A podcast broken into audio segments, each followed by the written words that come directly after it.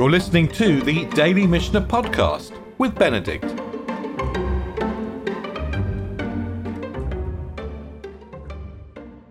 So we mentioned yesterday that if an animal is designated as a Pesach, but then for some reason we can't sacrifice it, we don't know what to do with it.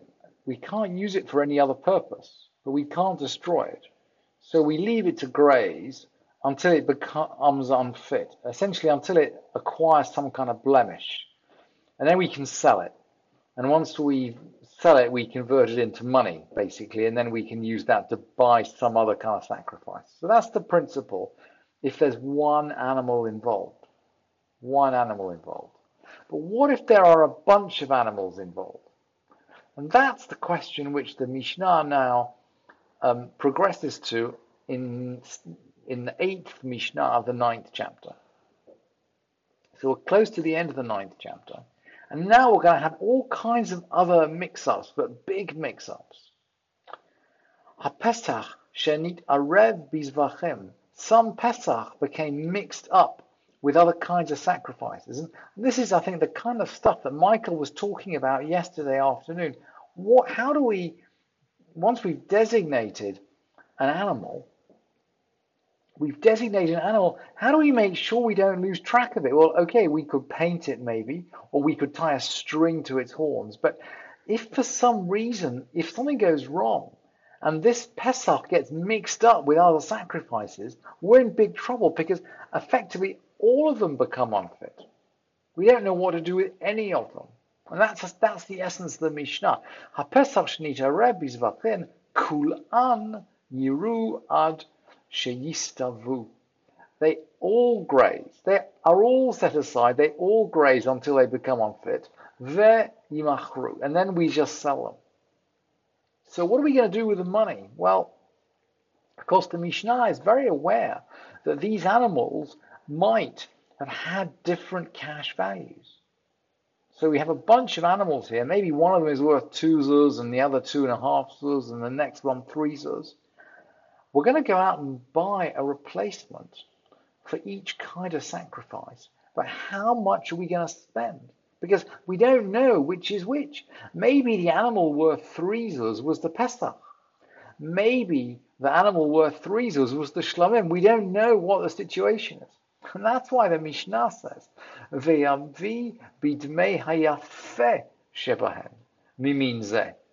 So for this particular sacrifice, he's going to buy something of the value of the best of the pack. And he's going to then repeat this. And for, he's going to buy a replacement worth the price the best of them for that type too. And so he goes on. Each type that he replaces is replaced at the value of the best of them. And he basically loses, he loses the change from his household, from his own. He's messed up basically, and maybe you know if if these animals are worth one zuz, two zuz, and three zuz in total, he's only going to get six zuz when he sells them. But when he buys back, he's going to have to spend nine zuz because he's going to have to buy a three zuz animal three times, one for each of the types of sacrifice which is missing, because we don't know which is which. We don't know. Now, what about, and this is a special situation the Mishnah jumps into, what if it became mixed up with firstborns? Nit arev bifchorot. So we have a bunch of firstborn lambs, or maybe even just one firstborn lamb, and our Pesach gets mixed up with it. Rabbi Shimon Omer, I mean, it could be a bunch, by the way. Let's imagine a bunch.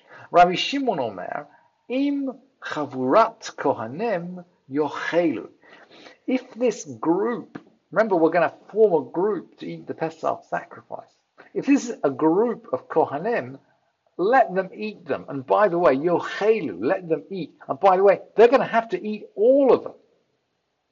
All of them. Let's just remind ourselves about a Mishnah in Zvachim, which we brought before when we've been talking about the Pesach sacrifice and the timing. And we say this is part of Shacharit, so it might be familiar. Pesach Kadoshim Kalim, the firstborn, the tithes, and the Pesach are Kadoshim Kalim. Now, kind of, they're not very holy. And then a lot of the conditions are the same.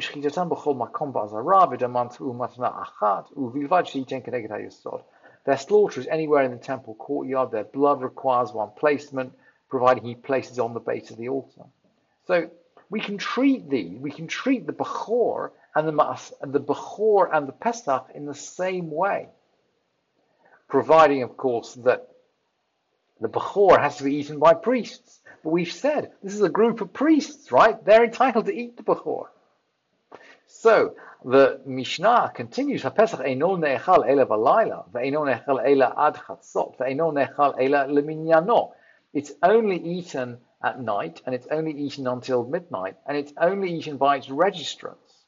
Ve'eino ne'echal ela tzali, and it's only eaten roasted. But all these could apply to a Bechor. They could all apply to a firstborn.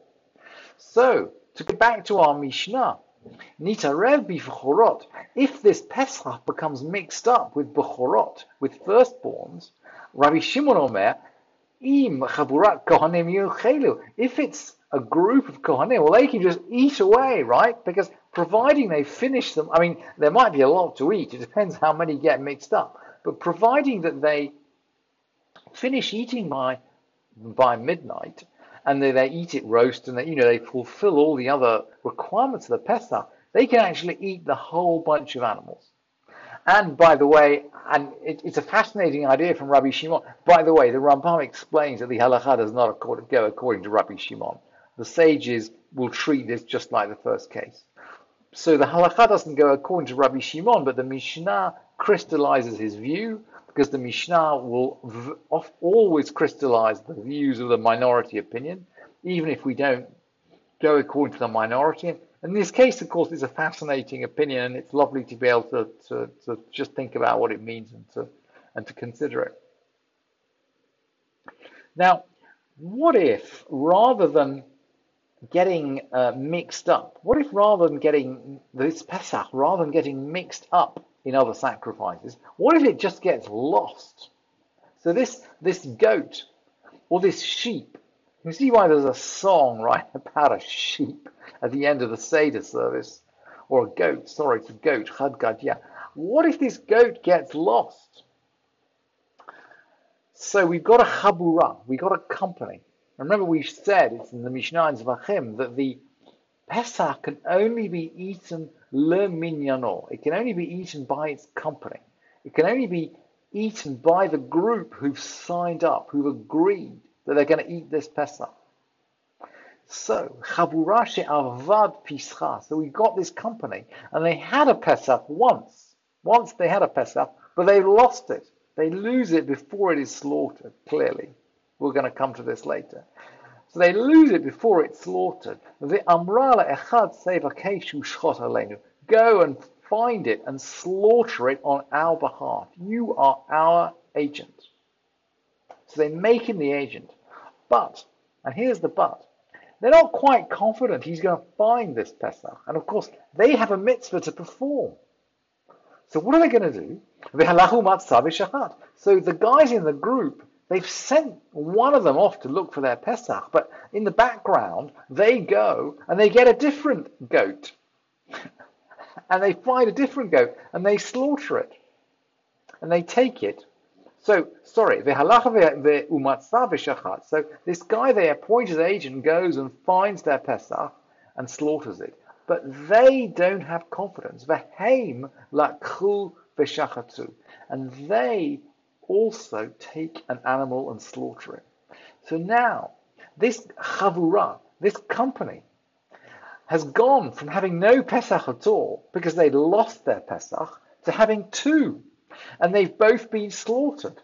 So what are they going to do? Can they eat one? Can they eat the other? What's the halacha?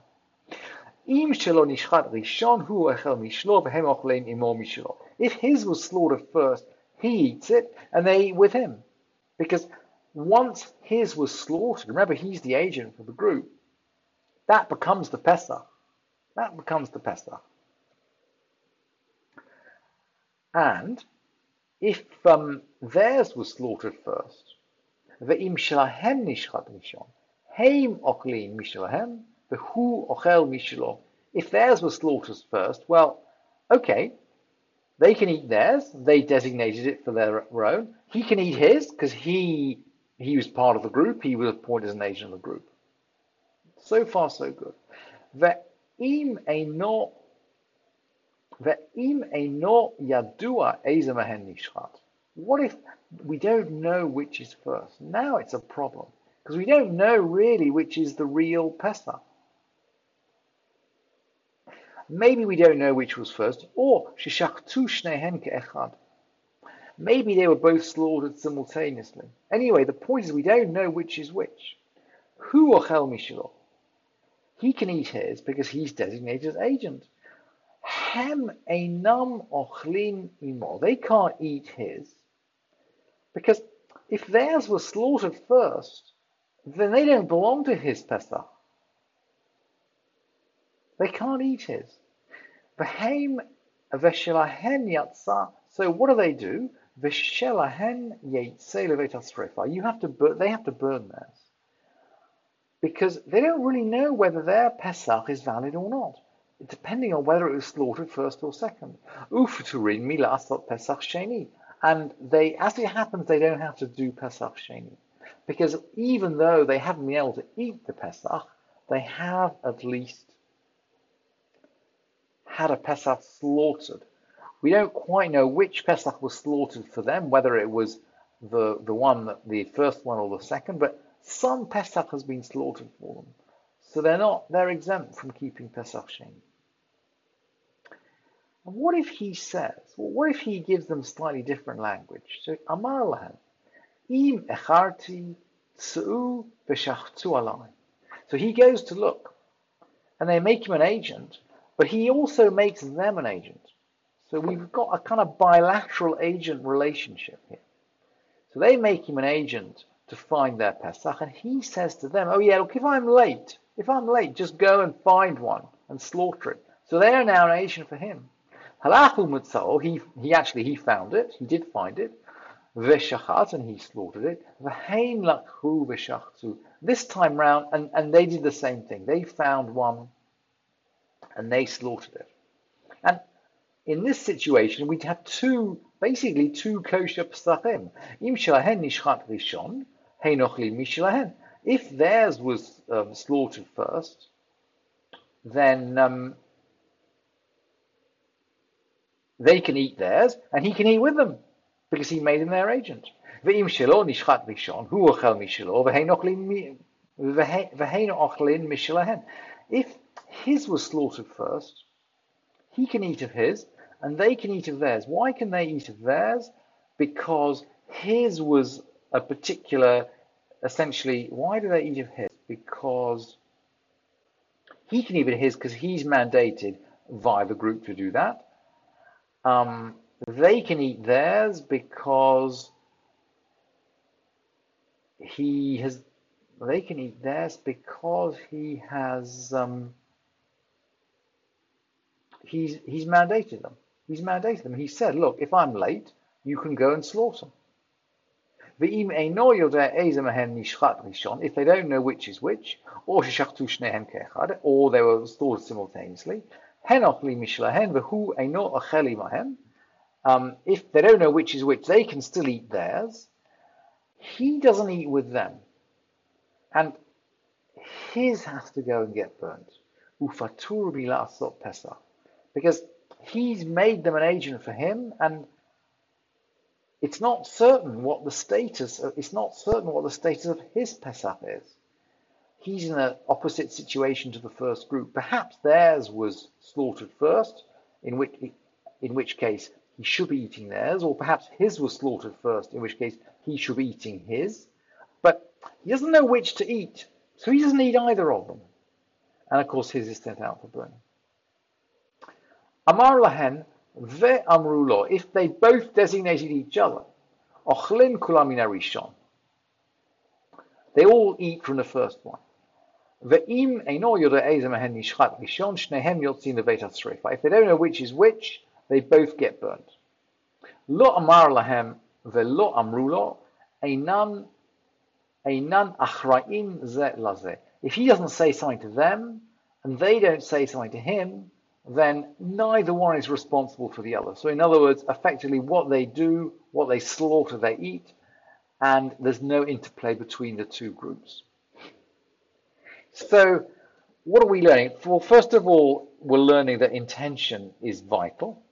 Second, we're learning that the group is vital. And we mentioned this before. Pesach is a moment of unity. It's a group activity. It's not something that we can just perform on our own. And it's quite different from other mitzvot. You know, if you need to read the Megillah, you can just grab a Megillah. You know, if there's no one around, you could just take a Megillah and read it.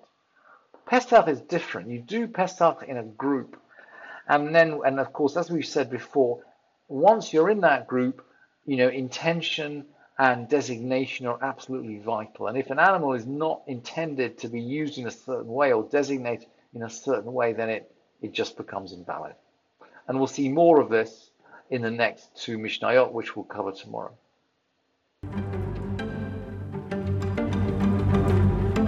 Thank you for listening to this edition of the Daily Mishnah Podcast with Benedict.